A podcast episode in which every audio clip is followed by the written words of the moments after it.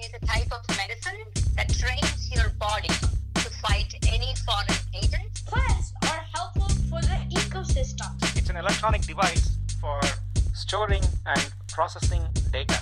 The nervous system is all the collection of nerves in your body. Yeast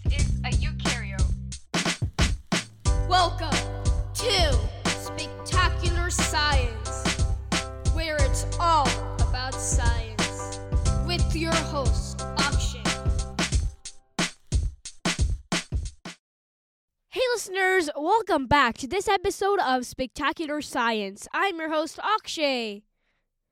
While I love blowing bubbles, especially in the summer, it's just so cool to watch them float in the air. Wow, look at all those bubbles.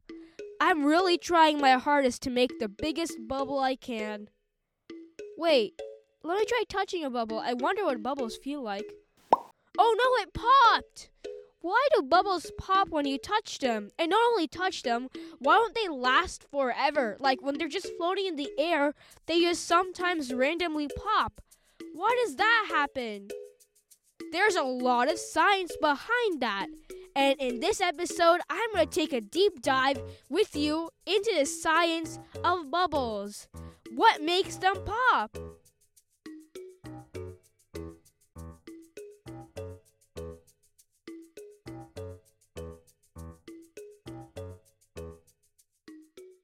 Okay, I'm ready. I got my bubble wand and loads of soap ready because this episode is gonna be bubble trouble. Let's jump right into it. So, first, let me introduce you to the bubble. Made of soap and filled with air, the bubble is a giant ball that's lined with soap and filled with air. We can blow bubbles using a bubble wand or just a straw where you blow your air inside of it. And bubbles are so fun to play with. Now that you know what a bubble is, now let's explore the science behind them. Well, a bubble happens because the soap molecules, which are the tiny building blocks of soap, are really flexible. And because they're so flexible, when they're combined with water, they're kind of let loose. And they actually stick to each other. And when they're filled with air, like a balloon, they're really able to capture that air inside of them and expand. Expanding just means getting bigger. And that's why bubbles get bigger. They're not just tiny little pieces. They're actually bubbles that actually get bigger as you put more air inside of them. But not only is it air, it's also the strength of that bubble coating. The bubble is made of a thin line of soap between the air and the outside world. And that little thin line can pop really easily if it's overflowed with air. Just like when you do a balloon. That's why balloons pop. It's actually one reason bubbles pop. It's because you blow on them too much or you, you make the bubble wand wave we wave it rapidly and that causes the bubble to be too big. And that's why sometimes bubbles pop. And that's because of overflowing in the air in the bubble. But you can fix that by making that thickness of that coat around the bubble thicker using lots of ingredients such as glycerin, which actually thickens the soap. Now that we know about that one way that bubbles pop, let's go into the science, the really deep science of why bubbles pop. Bubbles pop easily in many situations. The first situation that we have, which is deep science, is when they come in contact with oil and dirt. Our hands have oil and dirt on them. A soap bubble pops when it touches the oil and dirt because the bubble is just a thin film of soap and water filled with air.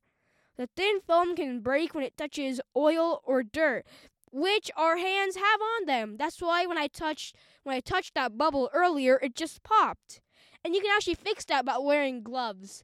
And those gloves can actually protect that bubble from the elements of your hand, like oil and sometimes even dirt from your hands. And that's why gloves can actually help with that.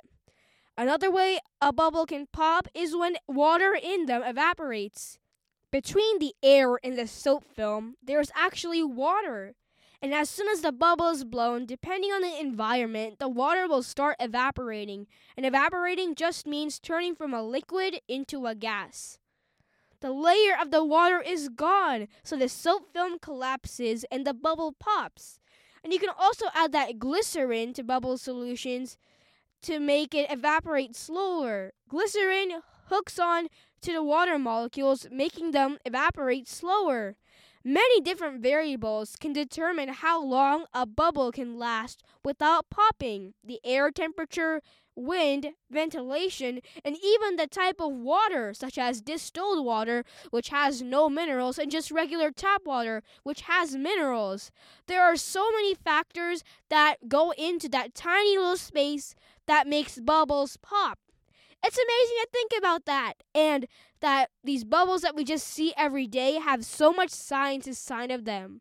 And that's what we do. We bring you all the everyday science from all around you, from bubbles to space to your eye. It's so cool. I just love thinking about science and how this actually works in our everyday lives. You know, something that'd be really cool? Making your own bubbles and comparing how strong they are.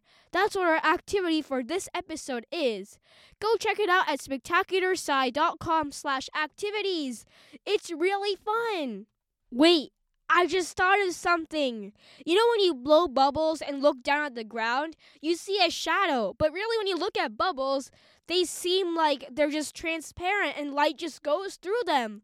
Why do they have a shadow? Well, that also has some science behind it and some weird light tricks that gets played on you.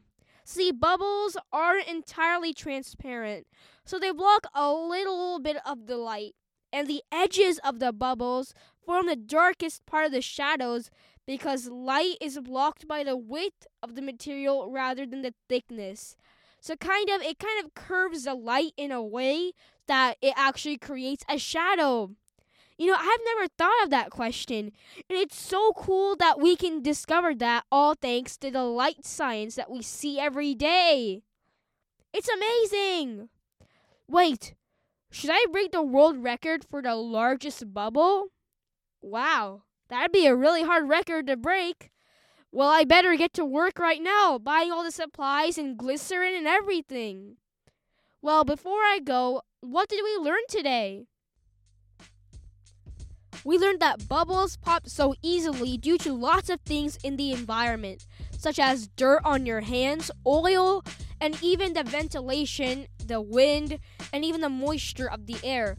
Mostly bubbles pop because of contact with oily or dirty surfaces, but sometimes they pop because they're inflated too much, kind of like a balloon, and they also pop because water evaporates really fast. That's why we can use glycerin to slow down the water evaporation and to keep all the soap and water together to make a stronger bubble.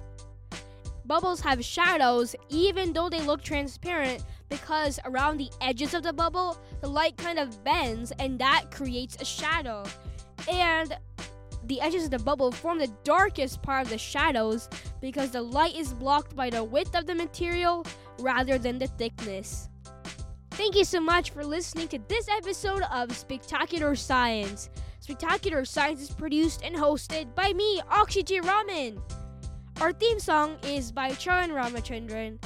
Special thanks to Varun Ramachandran please visit my podcast website, spectacularsci.com, to find interactive activities, articles, and blog posts.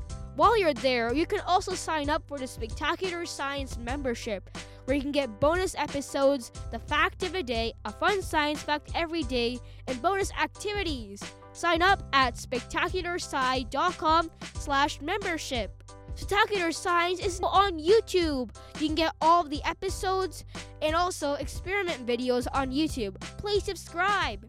The link is in the show notes. Please also subscribe wherever you're listening right now. It could be Apple Podcasts, Google Podcasts, Spotify, or Amazon Music. By following or subscribing, you get all the episodes automatically and support me. I really get encouraged when you subscribe, so it really helps. Thank you so much. Thanks for listening, and we'll see you on the next episode of Spectacular Science next week. keep thinking about science.